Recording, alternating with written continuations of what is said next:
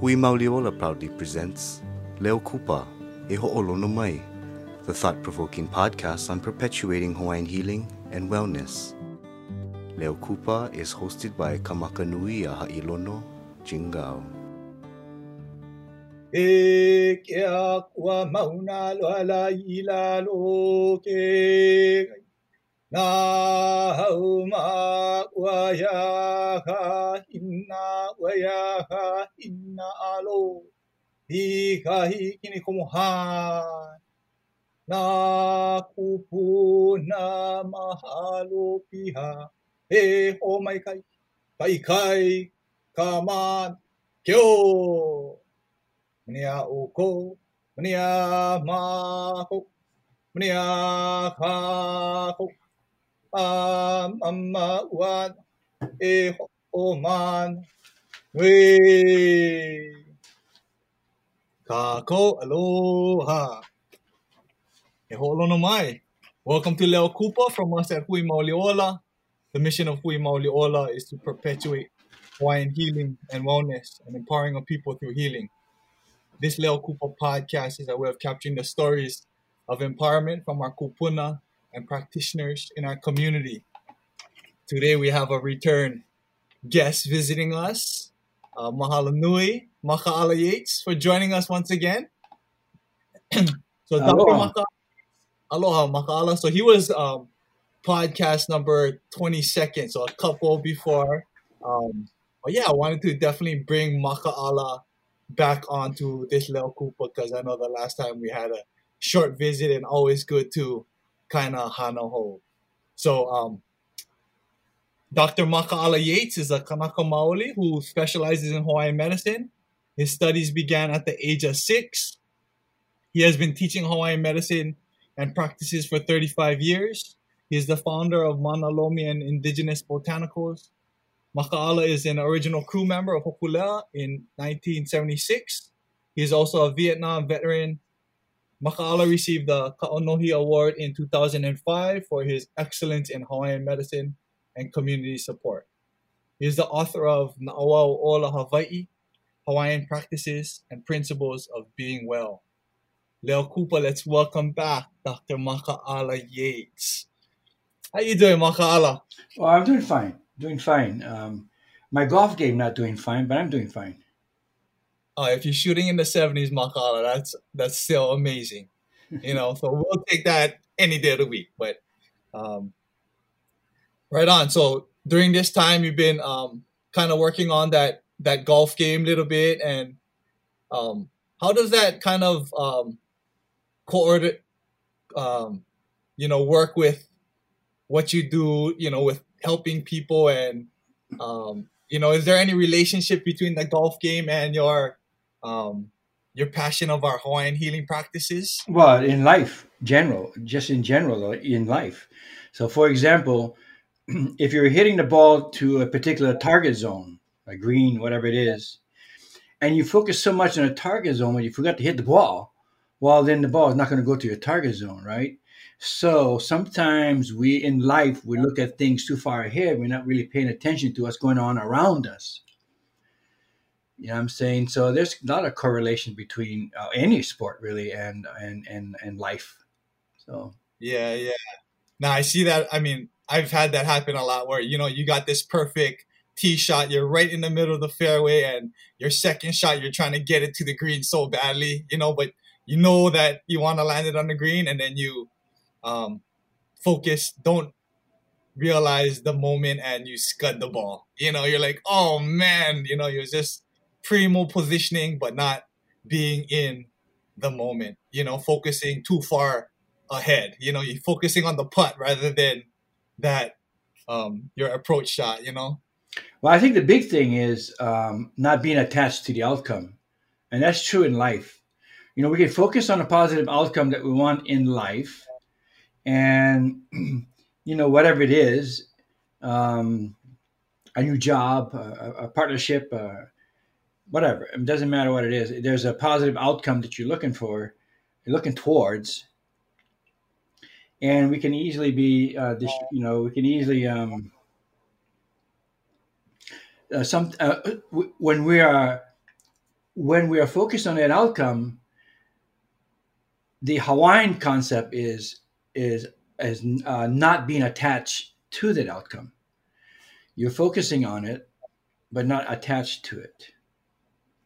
So you know, obviously, there's a, a number of um, ingredients necessary to reach that positive outcome. There's all kinds. Um, you know, um, for example. Na'aopono is it's about knowing, you know, about knowing, knowing, just knowing whatever it is. You know, you have to know that you can reach a positive outcome, and then you have doubt that comes into play, and that can nullify you reaching a positive outcome. I mean, you know, so we can go on and on about this, but it's the same thing as golf and life. You know, everything is about, you know, we can focus on an outcome we want in life without being attached to the outcome. That's that's a key. Yeah, yeah, yeah. Not being attached to the end result, then yeah. So my goal is still to shoot um, under 80. So I cannot be attached to that um, that end goal. I just gotta be focused on the um, at the moment. fundamental. Yeah, at the moment. You're not you're not even thinking about the score at the end of the day. You're just thinking about that one shot that you're doing that run right now, right here, right at this moment. And sometimes we our minds can be distracting ourselves, and just true in life. And what I do is I listen. I listen. Ho'olohea.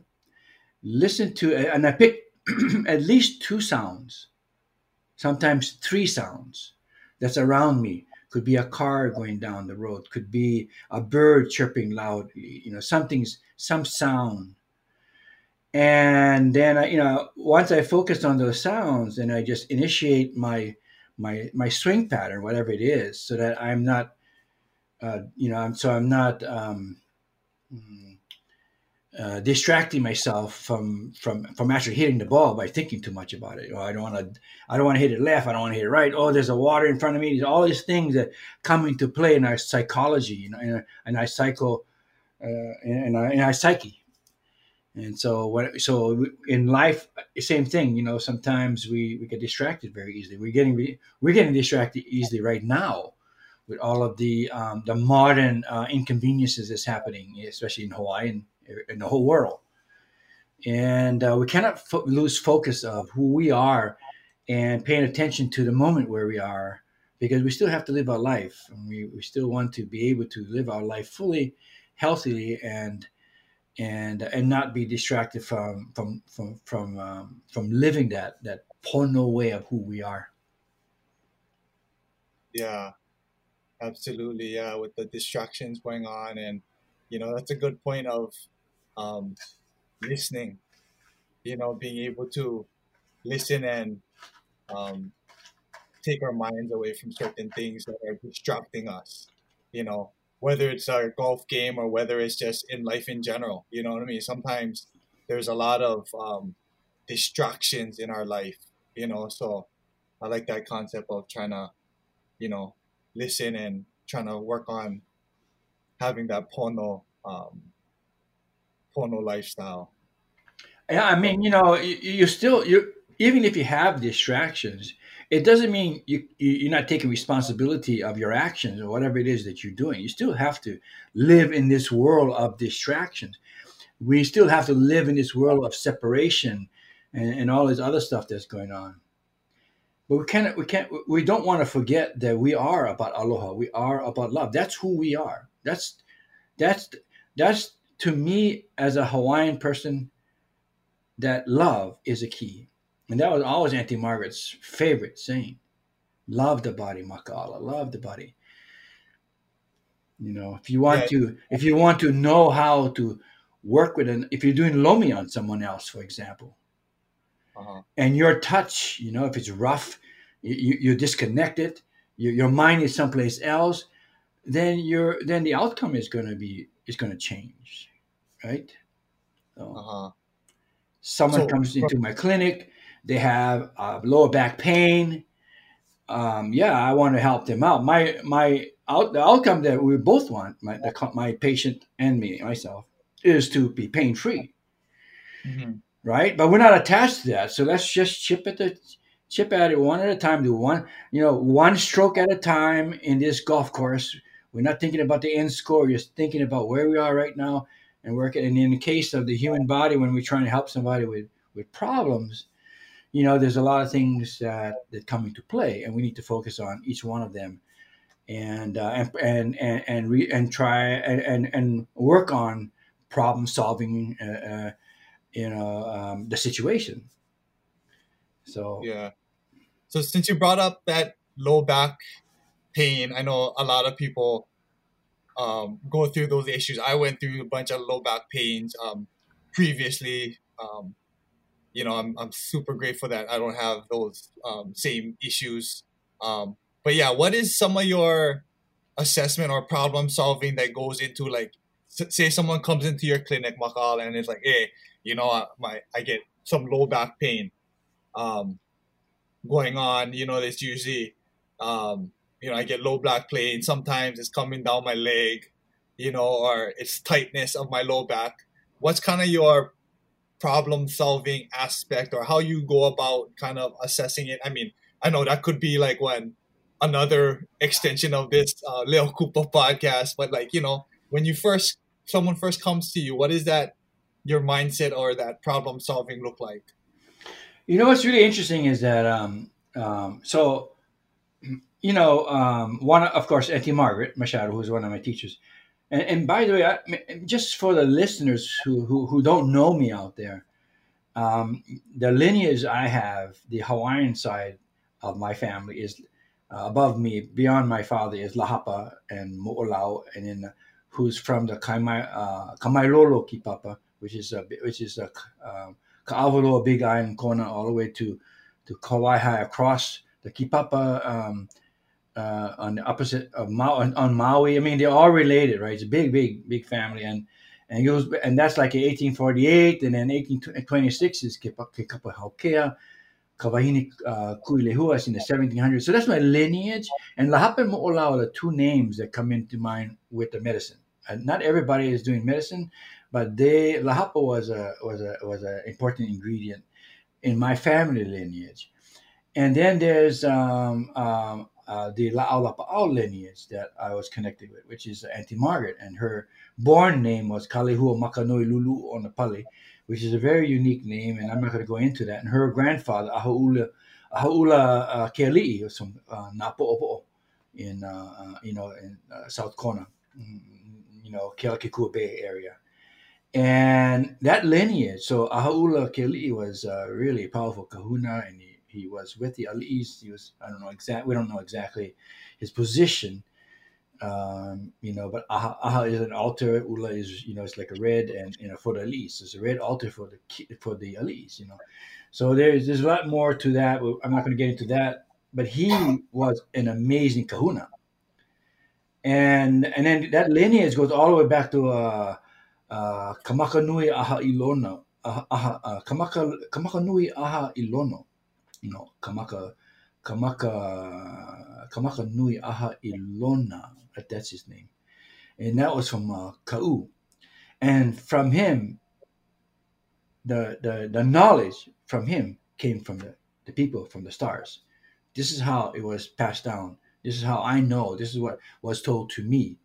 So before him was the message came from the, the knowledge came from the star people and that's a long time ago. So this is who i am. So people who don't know me out there you know we can you know get an idea of, of that. And then of course my teachers you know there are other teachers that like Morrnah Simeona and so forth.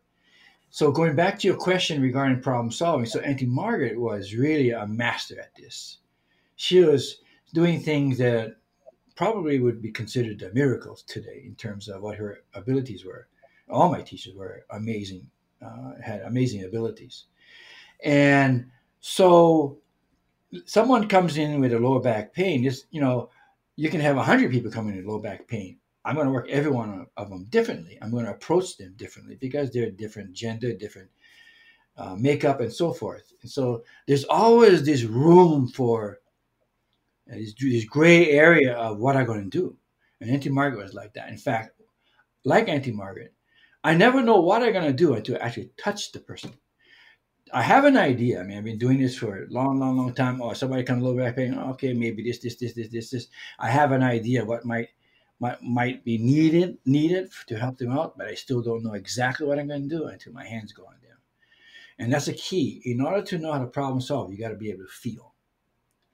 So feeling is a critical element to be able to problem solve someone's uh, physical malady, some physical pains, lower back, in this case, lower back problem.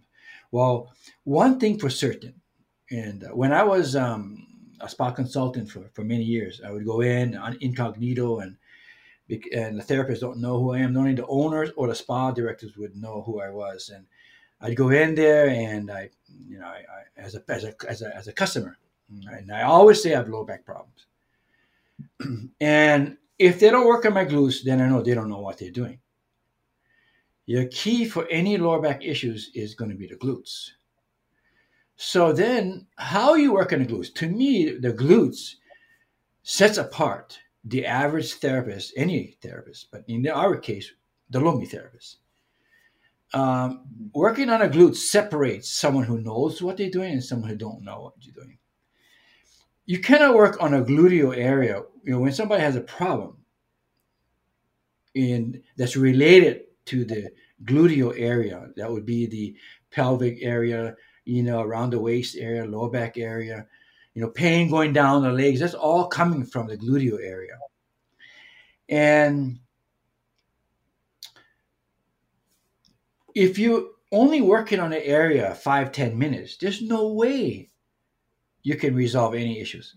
There's no way. And the depth of, of the compression is critical. If you're just going over the superficial muscles, then you're not going to get the results either for this low back problem. So there's a lot of criteria that's important before we can before I start throwing out what muscles to work on. Because you got to know how to work on them. Not just pressing on any old way, you got to feel what's going on what direction is going, which muscles in the, in the gluteal area, you got like, you know, at least 10 muscles that are critical. The two critical muscles for lower back in the gluteal area is the glute medius and minimus. So, um, you know, anatomy is important, of course, to know, you know, but for me, anatomy is important just so that we can communicate with one another. I mean, it's nice to learn anatomy, but you don't really need to learn anatomy to be a, a proficient therapist. Auntie Margaret maybe had, she knew like 10 muscles in the body. And it's not to take anything away from her. But even in the 10 muscles, she would mix it up. But it doesn't matter. It didn't matter to her. Because the moment she touches your body, she knows exactly what muscles involved, what nerves involved, what circulation, whatever is involved, the moment she touches you, she knows.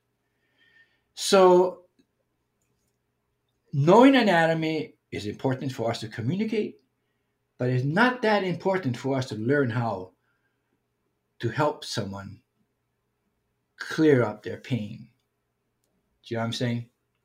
Yeah, yeah. So, like, you don't even need to know, I mean, knowing that more of the touching knowing that feel. So Auntie Margaret knew the feel of how everything felt and the muscles and all of that, rather than like that aspect of calling out these different muscles and all of these things. She knew what they were. She just knew them by feeling them. Huh?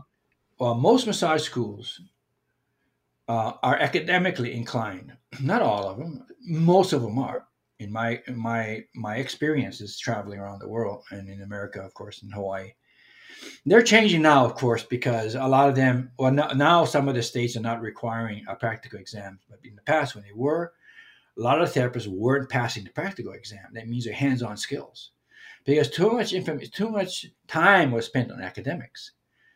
In Auntie Margaret's program, you know, it's a license program for Hawaii, uh, massage license. Her program was, you know, 80% hands-on, 20% was academics. And so, you know, feeling was is critical in terms of knowing what's going on in the body and understanding. I get a lot of times students coming to my class and I asked, I said, well, where is the tight muscle? Well, what does it feel like? If they got it, if I, if the, if the student is, I have to ask me what a tight muscle feels like, they have to go back to kindergarten to learn basic stuff. You know, go back to school because that's massage 101 you have to know how to feel and it's amazing how a lot of them can't sometimes i say use your forearm and the glutes instead of your hands now and they can't do it when i ask them why because they can't feel. So i say well let me see your forearm. I touch their forearms you can feel that right? Yeah. So what's the problem then right? So it's, it's just a mindset. All right, so let's get back to the question in hand because um, obviously I don't want to get into all the intricacies of things. So, in order for, to problem solve anything in the human body, we need to know how to access a communication system. So, the communication system in the body has a way of operating, and the brain is involved, and the spine involved because there's a reflex communication going on. So, in every muscle, you have a tendon. So, the muscle goes to a tendon, which goes to a bone. Right? So, when a muscle, when a um, when you have a muscle connected to another muscle, you'll have a ligament. When you have a muscle connected to a bone, you have a tendon. So the tendon is where you see a lot of these receptors. They call it receptors because when you press on it, there's a response that goes into the body and comes back. And they're called GTO or Golgi tendon organ. So, and I don't want to get too scientific in, in, in this, but it's just to explain how brilliant our ancestors was in Hawaii. They knew all this stuff. Amazing. And Margaret knew this stuff, but she couldn't explain it. And so I went to chiropractic school, and now I can explain it because I understand their language. I understand the scientific and the modern medical language. And so you have the Golgi tendon organ, when you apply pressure to that tendon, it sends signals to the spinal level of that muscle. And there's a reflex mechanism that crosses over and comes back to the muscle. So sensory goes in one way, motor comes back out the other way to tell the muscles to relax. This is a, a protective mechanism to protect the body from, from, from injuring themselves. Unless you have a high impact like football or sports, in high high impact sports, uh, then you it, you know it, it, it bypasses the reflex because it's too fast, and so you have injuries. But in normal circumstances, the, the, the GTO has a communication system to communicate to the muscles. Now, within the muscle belly itself, there are receptors called muscle spindle fibers. Muscle spindle fibers are like these spindles that go around the muscle. Um, each muscle striation, each muscle band has this, these microscopic um, uh, spindles. They call it spindle spindles because it looks like a spindle, like you have in a sewing machine. Mm. And so when you if you know how to address that those receptors and they're throughout the muscle belly then that sends a signal to the same same spinal level as as we previously described with the GTO. This time it goes straight up to the brain. So sensory goes in, goes up to the brain. The brain, um, and this is all in micro microseconds that all this happens. And the brain responds back down through a motor uh, neuron and to send signals back to the spinal level, out to the muscle, to reiterate, to relax. You need to relax, right? This is how, this is how the basic, basic, basic um, uh, communication system works in terms of dealing with muscles. But there's another um, culprit that's involved in this in this complex mechanism, and it's the pain receptors. When someone is digging into a muscle, digging, digging, digging with the elbow, leaning, leaning, leaning, you know, eh, today you have a lot of therapists uh, who are doing this called deep tissue. And they're ripping through the muscles, man. They're thumb through the muscle, elbow in the muscle, man, ripping those muscles, man. No pain, no gain, you know, that kind of stuff. It's amazing how, how, uh, and it, they'll get results. I mean, you have black and blue and you have pain for the next three or four days, but eventually, you know, you'll get results, sure. But I prefer to go through the less pain result uh, route and quicker, like right now, not three days later, but now. And so you have to be able to know how to get in there without triggering the pain receptors. And that's how, you know, that's why it's important how you touch, how you press, what direction you're going, all of this stuff plays a role. So in order to know how to problem solve, and to me, problem solving Lomi is one of the most complex and most difficult aspect of lomi lomi that our culture ever developed. Mhm. And there are many forms of lomi out there. I call it many forms because um, they're in in people's minds it's a different form, and in my mind it's not a different form. It's just a level of comprehension. That's all. They understand this much, but they don't understand so much. You know what I mean? So like how how far down the rabbit hole you want to go, and that's what I'm talking about. A lot of people are on the top surface of the ground. They haven't even gone into the rabbit hole yet. And problem solving uh, Lomi is way down that rabbit hole. And Yeah. you know, so so anyway, going back to the question, then the glute medius and minimus needs to be worked on in a correct way, and there's ways of doing that. And then typically it's going to be the upper body, the upper back muscles, the erector spinae muscles are going to be involved. They're pulling down. So it goes from a sacrum all the way up to the the the the, the occiput. And the, the erector spinae is actually is not one long muscle, although um, in the cadaver. uh, so when I was in chiropractic school, it was this is crazy. My first year, there's a whole year of, of, dissection in, in in in chiropractic school, and most of my teammates, um, you know, there's like uh, five of us on each cadaver in in the in the class, and you're required you're responsible for this cadaver for the whole year, and so that first week it was tough for all of us to cut into the skin and you know all this kind of stuff. But after that i was like a kid with a you know with a new toy. Because because and i don't mean to demeanor a a cadaver or anything like that. I'm just saying that all those years i was with auntie margaret and being with her and feeling her and getting feedback from her no makala not like that. Come here. You feel my hands? This is how i want you to do it. I go back yes like that. And then she goes back to sleep you know whatever. And you know so she, all of these years with her understanding the touch pro- process and and and and seeing the human body from my hands now i'm able to see the muscles with my eyes. And i was like wow. So that's what it looks like. Oh that's where it goes. Oh that's how it attaches to the bone. Whoa i see the nerve now. Oh okay. No wonder that you know blah blah blah blah like this. It was just crazy. So you know and one of the things that i realized was that the erector mus- the erector spinae muscles in technically is attached in short distances.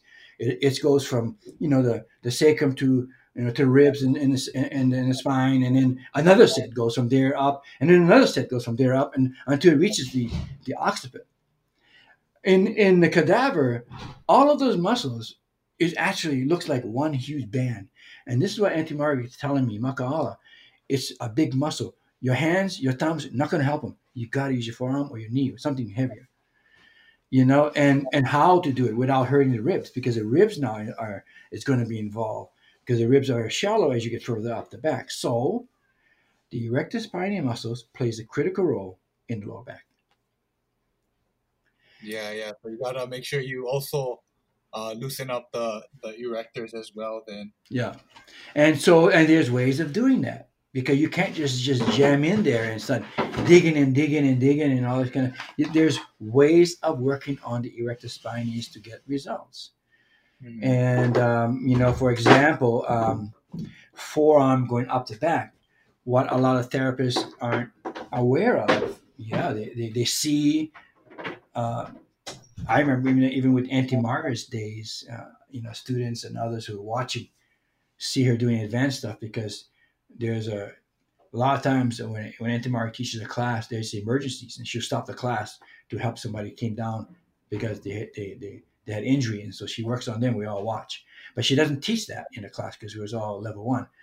Of course, I her advance is it's anyway. I won't get into the whole thing.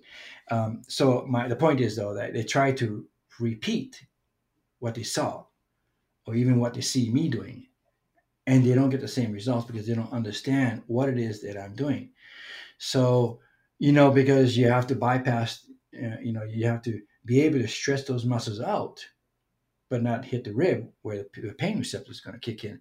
If the pain receptors kick in at any time you're doing problem solving the brain takes over and nullifies all your work. You might as well start on the next day. Go home rest come back next day because it's not going to happen.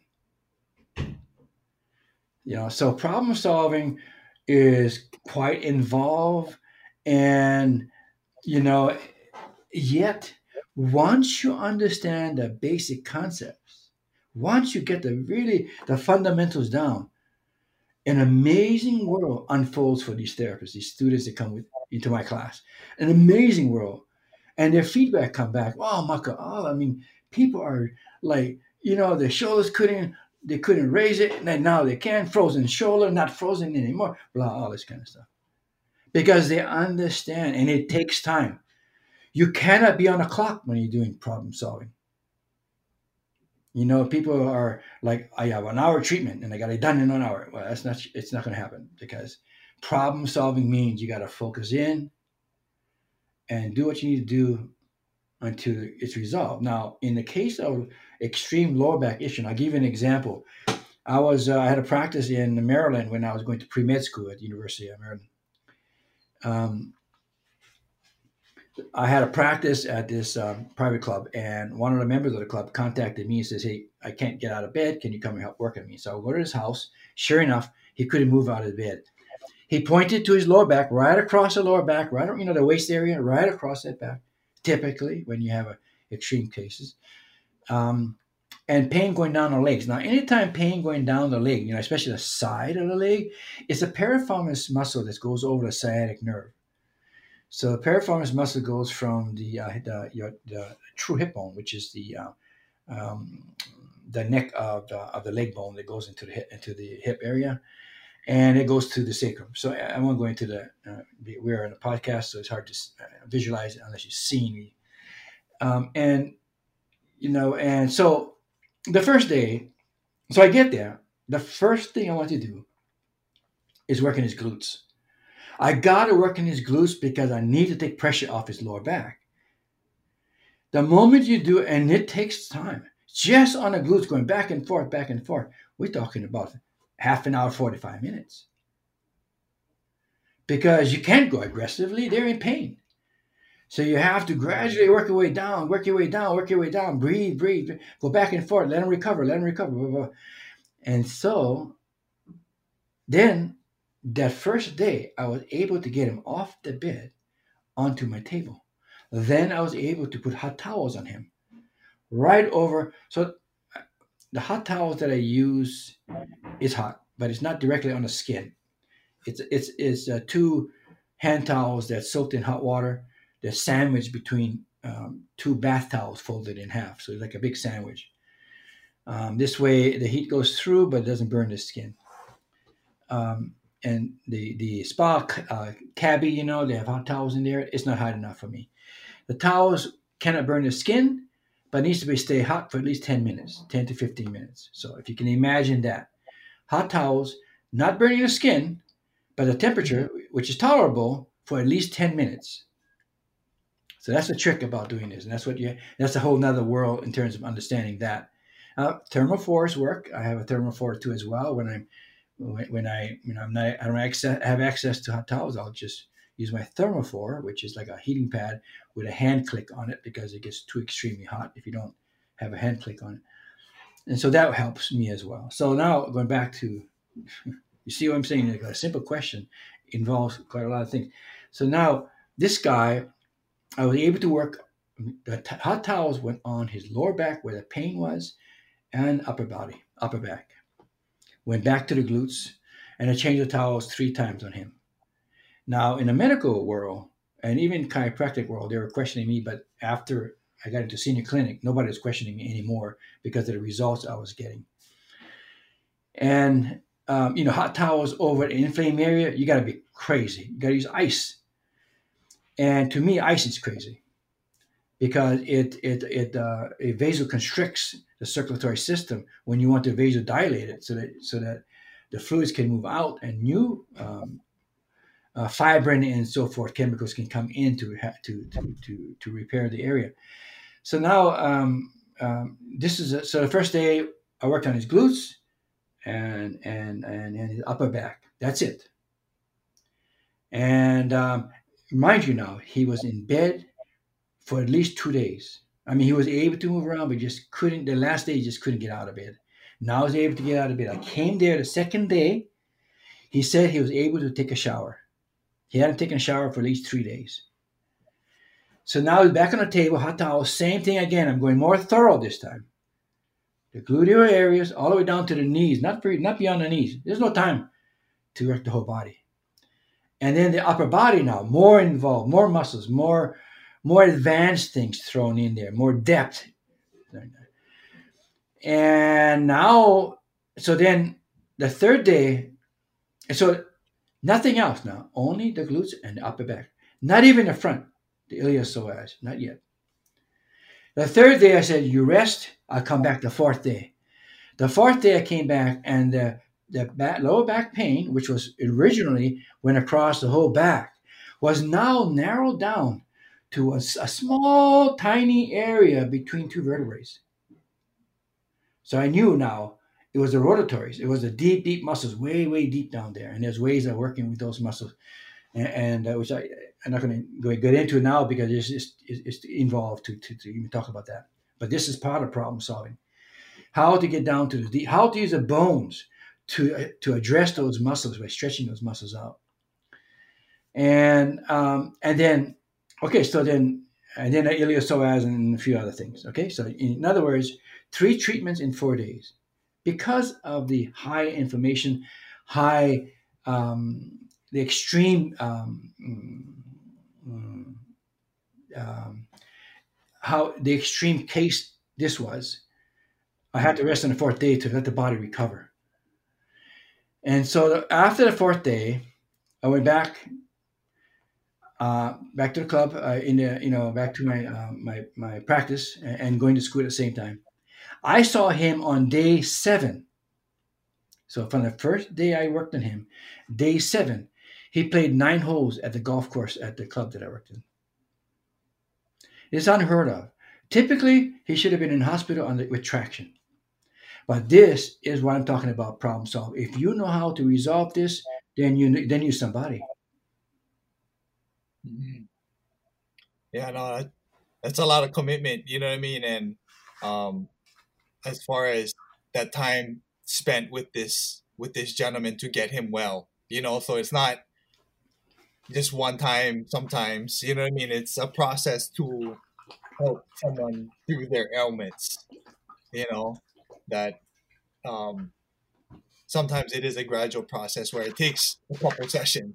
You know, to get them to where they need to be to um, feel that they can do that nine holes of golf or they can do all of these things, you know. So um, your work has to be thorough. Your your and in order to be thorough, you got to be able to feel, and you got to be able to feel all the way down to the bones. So what does it mean? Feel all the way down to the bones. Well, when I work on someone, I can feel, even with my forearm, if I'm depending what I'm doing on the body, I can feel all the way down to the bones. And I can I can feel, I don't see, I feel things. I can feel their story. So the memory there so a lot of massage school talked about ta- teaches muscle memories, memory trauma, muscles has memory. But in reality, it's the bone, not the muscles. That's the Hawaiian, the true Lomi Hawaiian philosophies is that the, the, the memory is in the bones. Yes, the muscle carry that, is translating that, but the origin is coming from the from the bones. So the bones is where the red blood cells is created. Red blood cells comes and circulates into the body and so forth. So the marrow of the bone, you know, so the bone, so the bone in the human body was the most revered aspect of the human person in the Hawaiian culture. If if mm-hmm. you knew in the in the warrior period, if they captured the, the this this high level warrior, they could tap into the bones of that warrior, not the soul of the warrior because they've died already, moved on, but the memory of that of that warrior or the medicine person. You can tap in and learn. It's almost like a computer still there. At a certain point, it of course the memory is it, you know dissipates. You know what I mean? So the bones have this memory. So when I work on someone, everybody has a story. I can feel their story. Wow. How many therapists can tell me that they can hear a story and the story can come from the bone, not the muscle, the bones?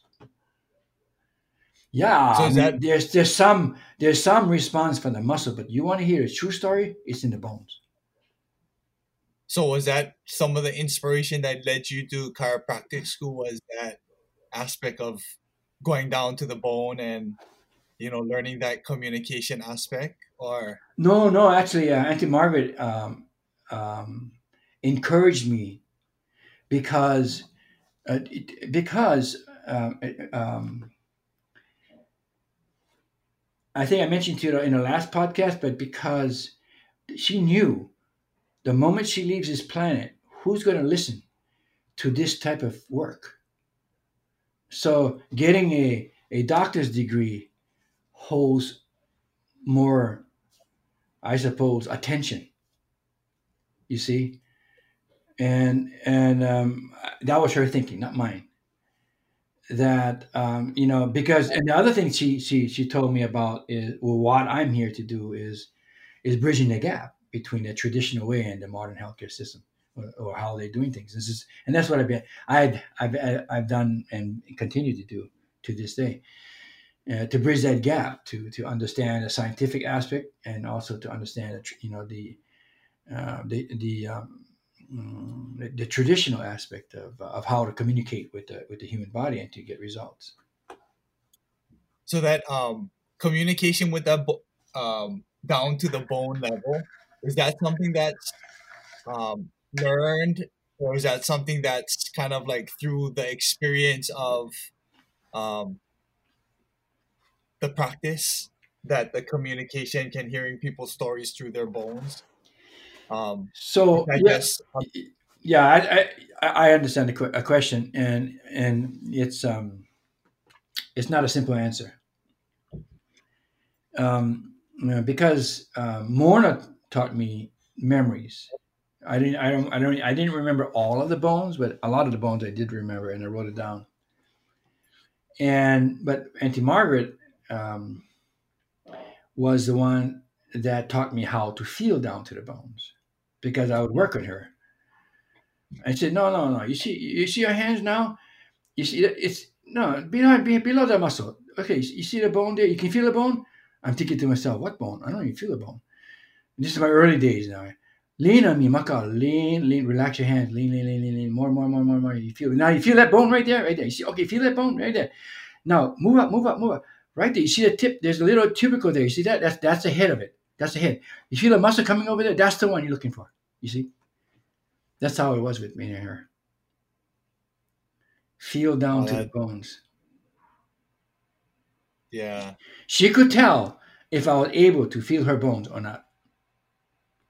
And with me, because I, there, there were five of us. There are five Hawaiians. There were four women and myself. And we all assisted her for years. But they all had other family commitments, and except me. And so I stayed back, and I was able to see a lot of stuff in her practice that she didn't teach in her work, in her classes. And and I had a lot of one-on-one time with her, asking a lot of questions, and I would be working her all the time, and she would give me feedback. You know, Auntie Margaret was the kind of person. The moment you touch her on the table, she snores. You know, and and, and, and yeah, and, and so, but the moment I made a mistake, she woke up, and you know how, and you know, and you know how she scolded me. This is a form of scolding. that was it. Just Yeah. clear, clearing her throat. that was a scolding for me. Like I'm not doing something right. Maka'ala, like she's always pleasant in her voice. Maka'ala, uh, can I see your hands, please? Come, come. She, she. I put my hand by her. She presses on. it. You feel that? Yeah. Okay. Now you feel this. Yeah. This is the one I want. So I go back. I work in a particular area. And if it's not right, I come back again until I get it right. And she, yeah, yeah, like that, like that. Yeah. Oh, there. That's the one. That's it. That's it. Back to snoring again. awesome Yeah. and that fortunate time that you could have that one-on-one time and you know be able to get those um, feedback and experience. You know, one time she told me, um, Maka'ala, if somebody has a lower back problem, I'm a kind of guy that I don't believe anything unless I know it. It's not that I don't trust anyone or anybody or anything. It's just I don't know it. So I don't I don't believe something. I either know it or I don't know it. Period. And Auntie Margaret would, would tell me things. Like one time she said, Maka'ala, if you're going to somebody's lower back problem, make sure you work on these two muscles. And she showed me the picture. Okay. So one time this guy came to me and he said, Hey, I'm a paddler, canoe, canoe paddler. He had problems with lower back. I work on, I, this time I said, I'm not going to work on the glute medius and minute, just these two muscles, the glute medius and minimus. Because see, it attaches to the, the edge of the, um, the ilium, see? And the ilium is where the, um, the, the uh, quadratus lumborum goes up from the iliac crest upwards to the, to the, um, the rib and, and the spine and and it's and it's, it's not only that involved that muscle is involved but also the ones you know, the, smaller ones that's connected from the spine uh, you know from um, spinal cord uh, from one spine uh, um, level to another one. And uh, so i worked on this guy and and i didn't work on those two muscles. And i worked on him for like hour and a half. And then i said how do you feel? I said well i mean i feel really good. Uh, but the pain's still over here though. I said, oh, okay, okay, go back to go back down. So then I worked on those two muscles, and that was it. Pain went away. so now I knew it, what I know now. Okay, that's what that's what's happening. Okay, I know it works now. Okay, so now I know. See, that's the kind of guy I am. I gotta know if I, am not gonna guess. I'm not gonna believe in something. I gotta either know it or I don't. If I if I have limitations, I want to overcome my limitations. So that experience came into, you know, by these experiences, you now got these um, belief systems of you doing the work and you know seeing these things happen. When it comes to um, a lot of practitioners, um, say if they're doing Lomi, you know, there's that um, part-time, full-time aspect. You know, especially these days, hard for doing full-time sometimes. Um, I mean, especially the state that, you know, with in Hawaii, um, with some of that stay at home stuff going on, you know, and the importance of getting all of this experience to be able to help people out, you know, and, you know, a lot of these practitioners are super passionate about doing the work, but they also have to provide for their family food and finances and all those things, pay rent, all of these things. So they got to work another part time job, you know, and maybe do lomis on the side type of deal, you know, but then you don't get as much experience working with the body, you know. So I think there's that um, questioning of like, how can we still gain these ex- gain this knowledge, gain this experience you know, where, um, you know, when we're only doing it part time, you know, rather than full time, where we can be, you know, working on people every day, you know. Well, I mean, this is why this is where the training comes in. Having a good teacher to teach uh, a therapist, especially a beginning therapist, or a non-licensed therapist for that matter, because anyone can help another person out. Anyone can learn the work and help their family or friends. You know, you don't have to be licensed to work on people to help people out. And you know, in terms of making a living, of course, you know, in, in Hawaii, you need to have a license and and so forth. And, or well, well, let's just say, if you if you want to promote yourself, then you have to have a license, because you can always you can always, you know, have a donation thing. But anyway, um, you know, um, the training is critical I mean, you got to have good training so that your work will reflect, you know, your you know your work will be your um, your calling card. You know, I mean, um, let me give you an example um, before I go into more detail. Um, Carol Hart, who's one of my, he's a friend. She's a friend of mine. Uh, she's a she's a, she's a student, a friend of mine, and also a teacher of Mana Lomi. She's an amazing person who, who lives in Kauai. And she had a massage school there for some years. They graduated from her massage school. No, before they were they were apprenticing. These guys were apprenticing on people from the community in Kauai, and the feedback from the people in the community would tell uh, would, what was that they get they they get better results. They like their work better from these these um, than licensed massage therapists that's in the in, that's they have practices or in the spa or whatever. So Carol was able to teach the skills necessary to start problem solving, start helping people out already before they even graduated to take the license for to get a massage license. Do you know what I'm saying? So the training is critical because once you have that training, that your hand, you start helping people out, you will be the busiest person around. It doesn't matter how many Lomi therapists or Lomi therapists or ther- massage therapists, it doesn't matter how many is in your neighborhood. If you're good at what you're doing, you're going to be busy. So I'll take you back a little bit because when I was with Auntie and this is my days, of course, this is like the 70s, you know, it's a long time ago. Um, you know, I was for three years, I worked on people and never charged them. But I would work on everyone who needed help. Of course, they would give me a bunch of bananas and fish, whatever, you know. And Auntie Margaret kept, kept telling me, hey, Maka'ala, you gotta start charging. You know. Then later on, you know, of course, I went to school and all that kind of stuff. And then I had a family. I said, holy shucks, I better start charging. they don't pay their bills, but, you know, so, you know, they don't have to do it the way I did it. But I learned a lot in those three years working on people for free. So let's say you have a job and you you, you want to gain experience and still work on people. Ask for a donation, whatever. They want to leave something, fine. Even if you're licensed, if you want to charge them, fine.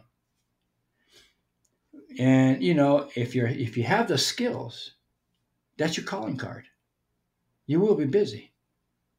No matter what the world, how the world unfolds, the demand to be worked on the body will always be there because people will always have pain. Yeah, that's hundred percent. Everyone would want a good lomi to get worked on, you know, and like you said, everyone has pain, so everyone wants to get worked on. Yeah. So you know that concept of a healer in every home, Every family, um, yeah. Every family. Um, can you touch more on that aspect of a healer in every every family? Um, that kind of concept?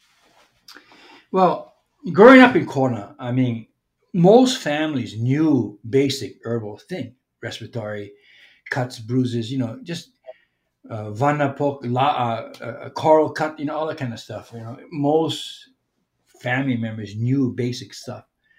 But when there was a serious issue, you went to see Auntie Margaret or someone like her. In my case, it was Auntie Margaret. She, was a go-to person in my town and uh, and that's true with with with uh, with with the aches and pain as well. So a lot of um, family members knew Lomi in the old days. A lot of them mm-hmm. did, and of course, uh, my parents never did it, but their parents did, and um, mm, um, so you know everyone had basic knowledge for everyday stuff. You know, you, you have a you you have a you have a child going to school all of a sudden they're playing soccer now and they get injured you know so they know you know minor injury like oh my my muscle sore oh, you know I remember um, I remember uh, um, uh, Alohalani which is uh, Auntie Mario's adopted daughter was crying one night I, I was visiting from chiropractor school one of my summer breaks and I was sleeping on the porch and I heard her crying in the room and, and I went in there like about three o'clock in the morning or two o'clock whatever She's crying, Uncle, Uncle, Uncle, Allah, my, my leg sore, my leg sore. Where? My whole leg, my whole leg.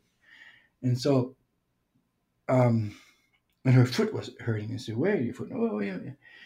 So I figured you know, I, I figured it was going to be in the lumbars, you know, and when it starts getting into the foot area, something going on in the lumbars. So, and I didn't know Auntie Margaret worked on her already, and she went back to sleep, but she got up again. So I went in uh, the lumbar areas and did some things in that area, and then the pain went away and, and never came back. Um, so you know, just general basic stuff that you can do, and then but when there's some serious thing like sprained ankle, falling down, injury, car accident, you know, serious stuff, you go to the master. Yeah, yeah, yeah. Or you So go to licensed therapist who's qualified. Mhm.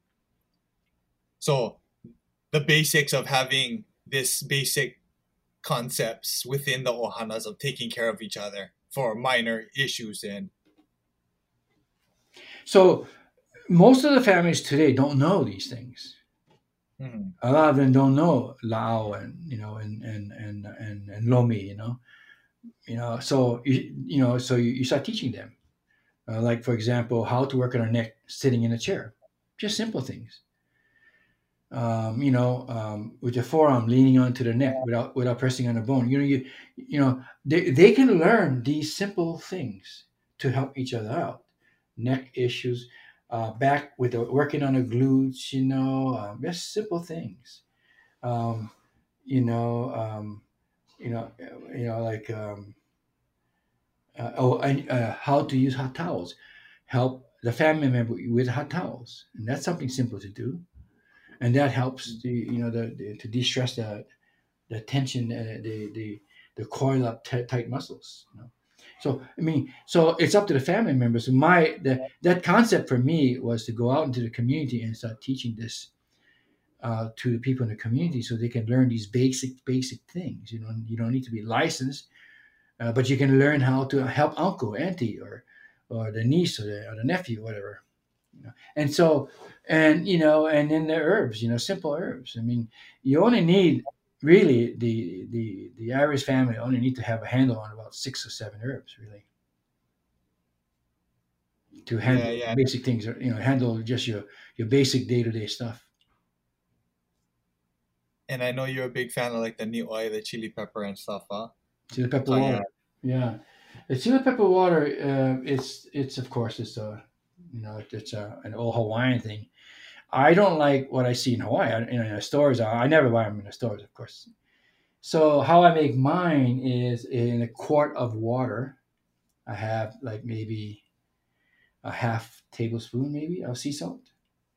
Maybe less. Depends how i feel. A quart of water. Less like a quart it's like a teaspoon maybe like a teaspoon of sea salt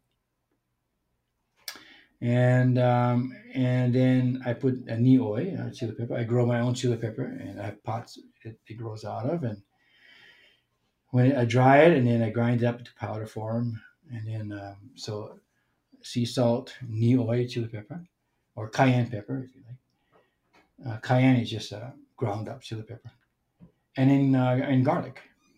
And all of this is to taste. See, I like mine strong, so it's strong. But other people can't. Like uncle uh, or grandpa like that get too strong, you make them light for them. And um, and and I don't heat up anything because I don't, you know. And of course, it, it's it's it's good clean water. I'm not just saying use tap water. You got to use filtered water or uh, alkaline water, whatever it is that you have. So sea salt, ch- uh, chili pepper, and, and and garlic, and you blend it up. I blend mine, and then I put it in a glass jar, leave it in the refrigerator, and every time I want, I want to have some, I, in fact, I'm having some right now as we're talking. I'm sipping on some chili pepper water. Funny you should mention that. Nice, nice. Yeah, you know I mean. And uh, uh, Renee, uh, my wife, was uh, mm, uh, tried it the other day. She says, "Wow, this thing is really hot." Yeah, I make it a little hot. And the garlic, and the garlic, very strong. Well, I like my garlic strong, you know. so it's it's to taste. So what does it do? It helps the immune system and it helps to uh, circulatory system. So cayenne also helps to bring elasticity back to the soft tissues. So not only the, the vessels, but also to the, the, the soft tissues, the, the, the, fa- the, the fascia, the muscles, and, and things like that. Yeah. And, and, and that's, uh, uh, uh, and again, uh, garlic will help um, immune system, which is what we need today. We need to, we need to affect our immune system. I mean, think Yeah. about it. Every child born, now not in America, I don't know yet. I know in Poland it was, and my friends gave birth a couple years ago, and I was there, and and it's required by uh, in Poland. Every child, the immunization the vaccination happens the second day.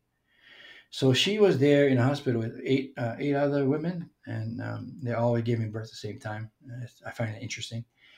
And um, mm, one of them was a medical doctor.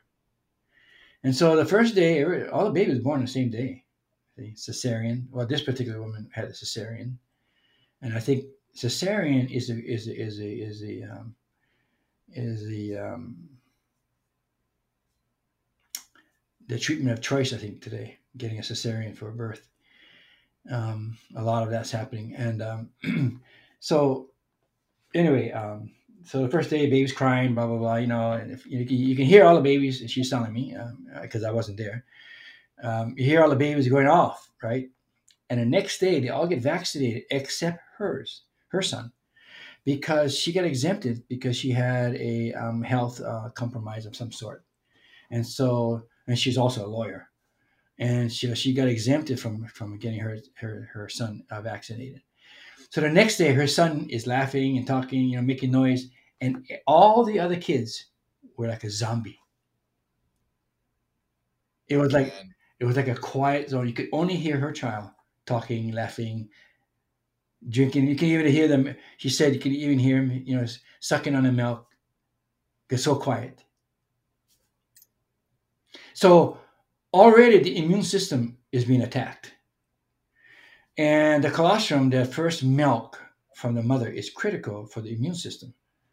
That's what that's what kicks kickstart the immune system for for for these for these children. You need to have mother's milk, and a lot of moms are are, are bottle feeding, so they don't have that ac- access to that um, that kickstart. You know, it's it's sort of like uh, the these bears in, in in the mainland here. You know, when they go to hibernation, the first food they eat is the um, osha, is bear root, call it. They dig down and eat the root because it, it kickstarts their um, their immune system coming out of nice. hibernation. Yeah, and so the mother's milk does that. And so the mother milk plays a key role in the immune of the, of the child.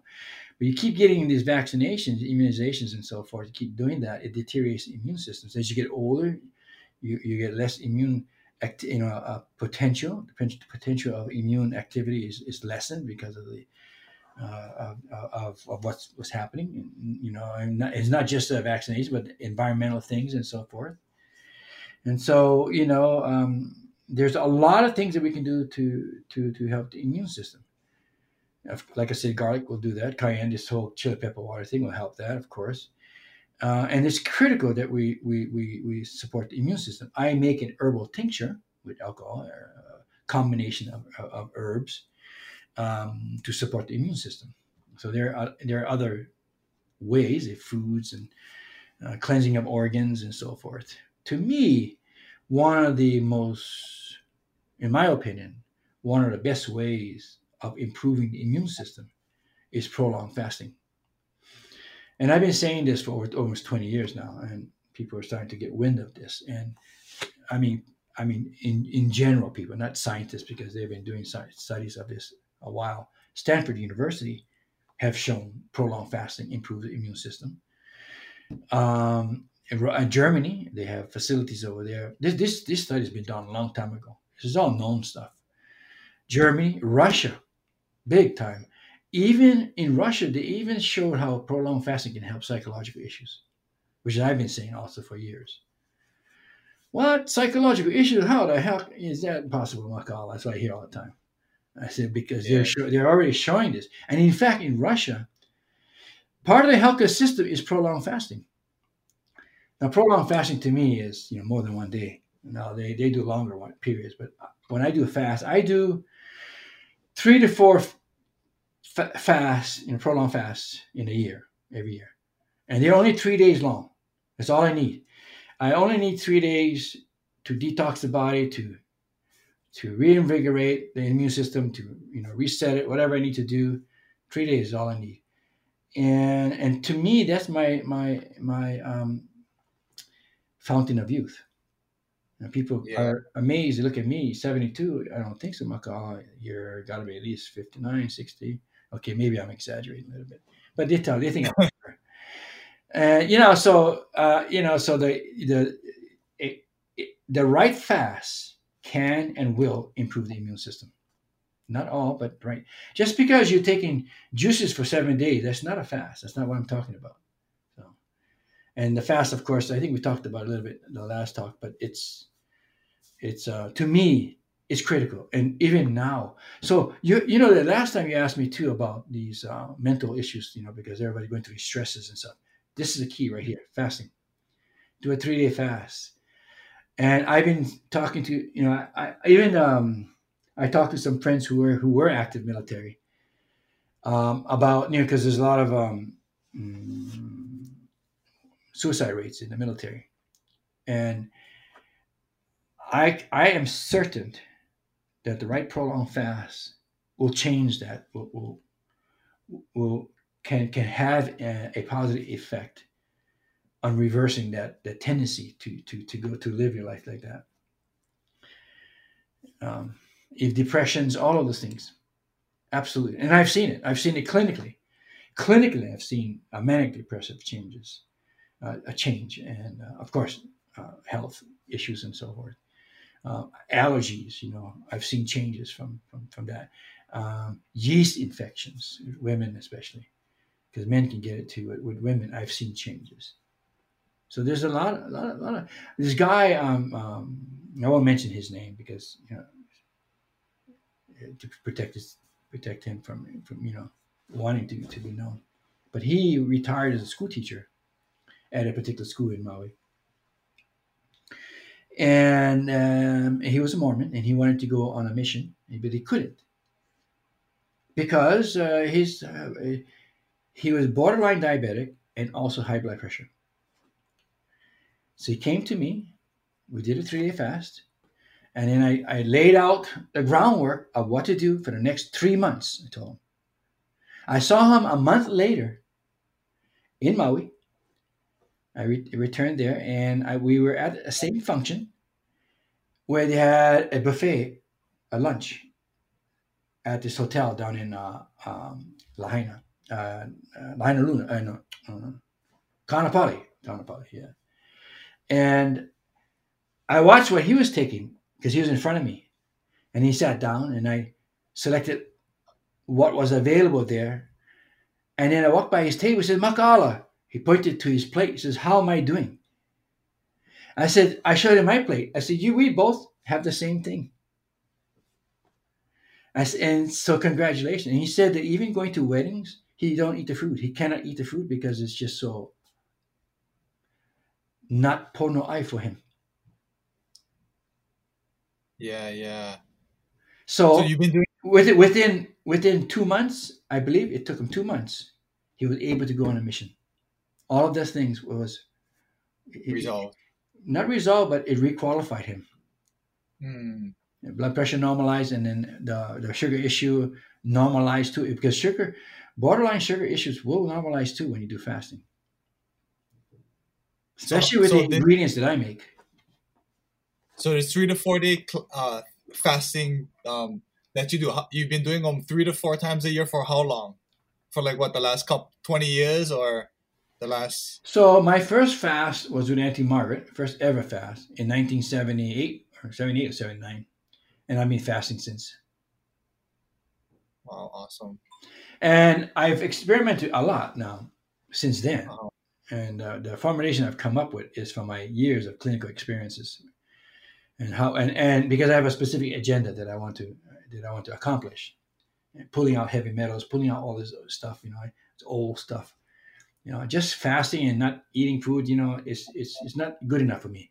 I want to pull out those old toxicities and heavy metals and things like that out of the body. And there's ways of doing that. and um,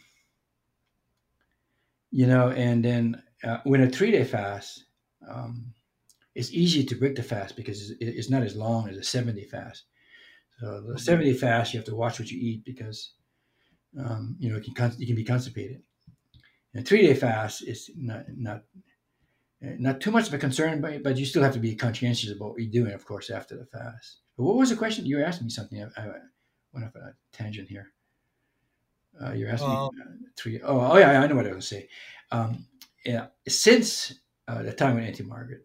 Oh, I remember, um, like a, a couple years later, I was fasting myself in, you know, in Honolulu. I was a tennis professional, teaching tennis, traveling around the world with Peter Burwash International, and I was fasting at my cousin's house in Honolulu, and this long stuff came out of my out of my body. I said, "What the heck?" Looked like a long snake. The thing was about, I don't know, I, would say a good uh, five feet long. So I called Auntie Margaret up. It was still in the in the toilet bowl.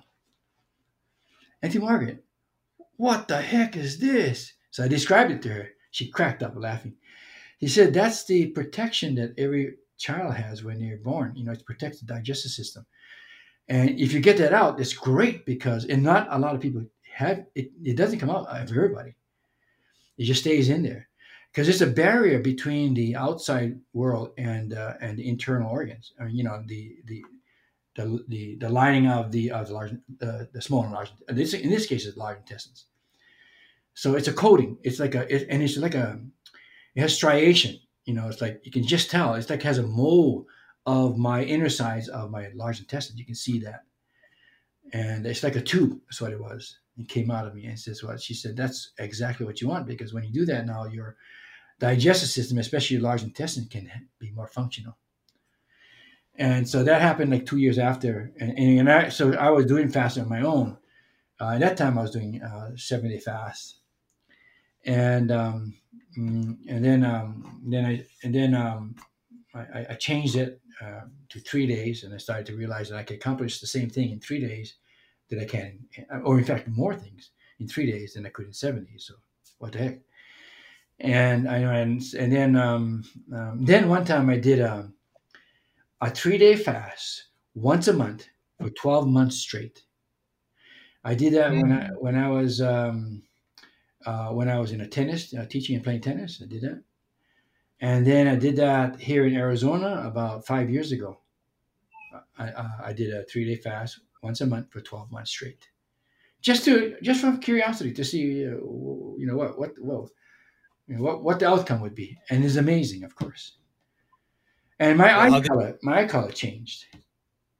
Really? and you know, it takes that long not I'm not saying do a fast once a month for 12 months, but it takes years of the of this kind of fasting to really detox your body from from stuff. Like in Vietnam, we were most of us were exposed to Agent Orange. Levon Ohio was, and we believe when we had a conversation that you know he he definitely was exposed to it. And I, my opinion is that that's what he died from. You know, the, the, the condition he had was from uh, related to the Agent Orange. That, but that's just my opinion. I don't know. I never had a chance to analyze his um, blood or anything like that, so I don't know. But this is my feeling. And but it takes years to get that kind of heavy, heavy toxicity out of the body. Not easy to get chemicals out of the body. It takes time. Yeah. And so what it does now, it allows the organs to purge all of the excess stuff out what happens when the large intestine gets gets clogged up and sluggish and you know um, um, constipation whatever people have you know slowing movements down and by the way i would say 60% of people tell me they're not constipated. I look at their eyes and they say you're constipated. Iridology so i do i also read the eyes of, of, of individuals. I take photographs and i look at eyes and i say no you're right. You're definitely constipated. You can see it there. So I don't, I don't want to get too too far on the sidetrack now because I was talking about um, what was I talking about? Um, yeah, the the fasting and the importance of that as a immune oh, um, aspect, you know. Yeah, I was saying something else, but I forget. But uh, okay, it doesn't. I guess I was. I was just talking stories. Yeah, but I think yeah, that's important. I mean, I'm gonna have to jump on on that. I mean, you're 72 years old, shooting in the 70s, or sometimes breaking into the 60s. I mean, yeah, I gotta 69. Yeah. these uh, incorporating these fastings. You know, so if people are interested in kind of um, reaching out to you for these type of fastings, um, just hit you up on your email. Hello, Kipukalani. We got Kipukalani. Hi, Kipukalani. Um, yeah, so we're gonna um, if people are interested in jumping on these, um, they can um, contact me at uh, at my email or just go to uh, indigenousbotanicals.net. Indigenousbotanicals.net will, will get to me or manalomi.com will get to me. And my email, direct email is uh, manaola at centurylink.net. perfect. Yeah, I think a lot of people. Um, Yeah. I, I really have been trying to get people to understand the importance of that. Now, Mei Ling, who was um, uh, uh, she was head of um, Hui no Ke Ola Pono in Maui. It got me there, and we were able, you know, I was able to convince these Hawaiians. I mean, you know, in those days, you know, I, they, they asked me, "Wait, wait, what is this fast makal?" I said, "Well, you don't eat food for three days." Oh, I don't think so. Eat food for three. Don't eat food for three days. Ah, no, no, no, no. So, but I was able in 2005 to get 40 people to fast, 40 Hawaiians, 20 Hawaiians at a time. 20 Hawaiians fasted, and in another month, 20 Hawaiians fasted. An amazing outcome, amazing, and and you know, and, it, and it's it's user friendly, and I wish more people would do this kind of fast. I mean, and once they learn how to do it, and of course I read their eyes, and I I give them private consultation to see what's going on internally in their bodies and all that when they do a fast with me, and um, you know once they do the fast, then they're on their own. They can do it. They can continue on their own, unless, of course, they want to, you know, or have a friend with them. You know, they can join them, and then they can do it together. You know, I just wish more and more people would do this kind of fast. Three days, user friendly, and an amazing results in terms of detoxing the body, clearing the mind. You know, detoxing chemicals in the brain area. When I see irid, when I read iridology, I can see che- chemicals or toxicities in the brain area and after some after some you know I mean, I, usually a year or so later i can see changes if they continue on the right protocols i see changes in the in the, in the brain area in this hmm. case Awesome. Yeah. Yeah. So if anybody's um, looking to kind of boost their immune system and, you know, kind of take that time to remove it, remove some of those things out of their systems that's not wanted, then this fasting would be a, a great way. So I'm going to have to um, incorporate this as well, you know? i wish i could just fly into hawaii and start doing and offer these things but it's so difficult going there now and unless once, Yeah, once- once the smoke clears then you know we can see what what's what because right now i don't feel like going to hawaii. Although i am planning to be there soon uh, we'll see how it unfolds. I don't know what to expect. I'm not expecting anything. I'm just gonna show up and see what happens. Right on.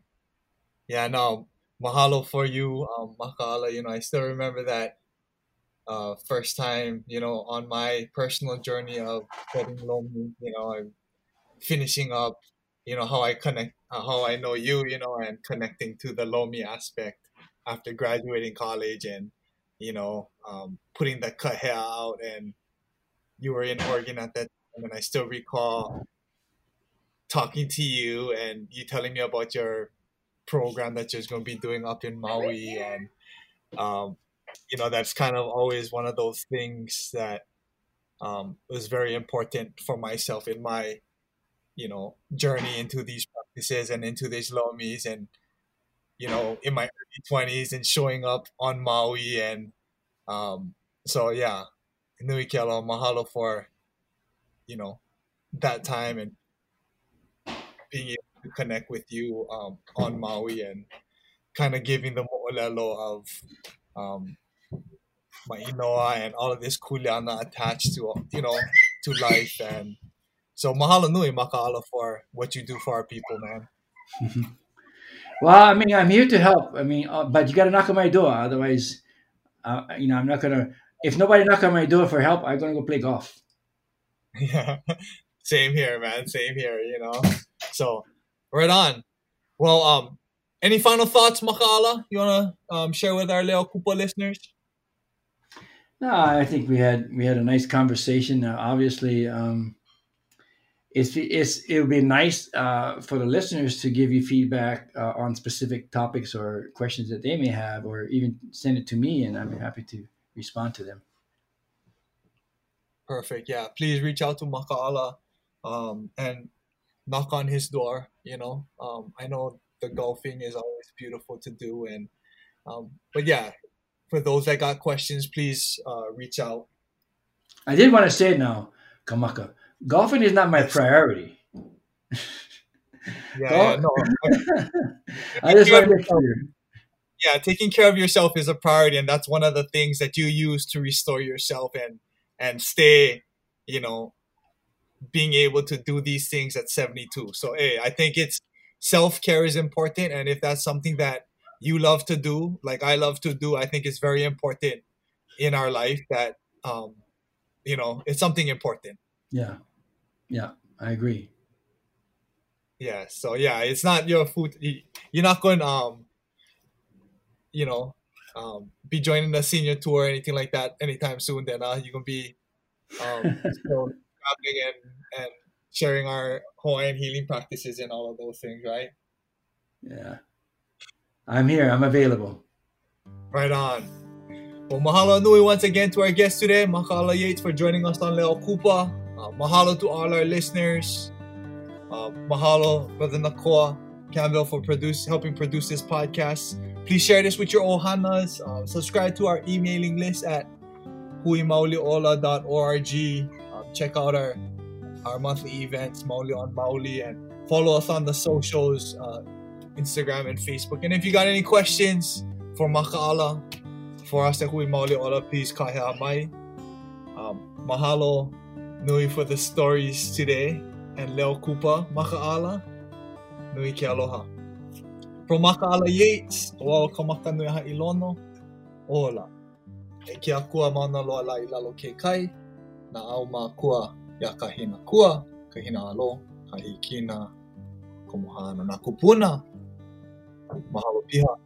E ho mai ka ike, ka ikaika, ka mana, ke o. Mani a u kou, mani a ma kou, mania ka ko a ma ma ua no e ho o mana no e.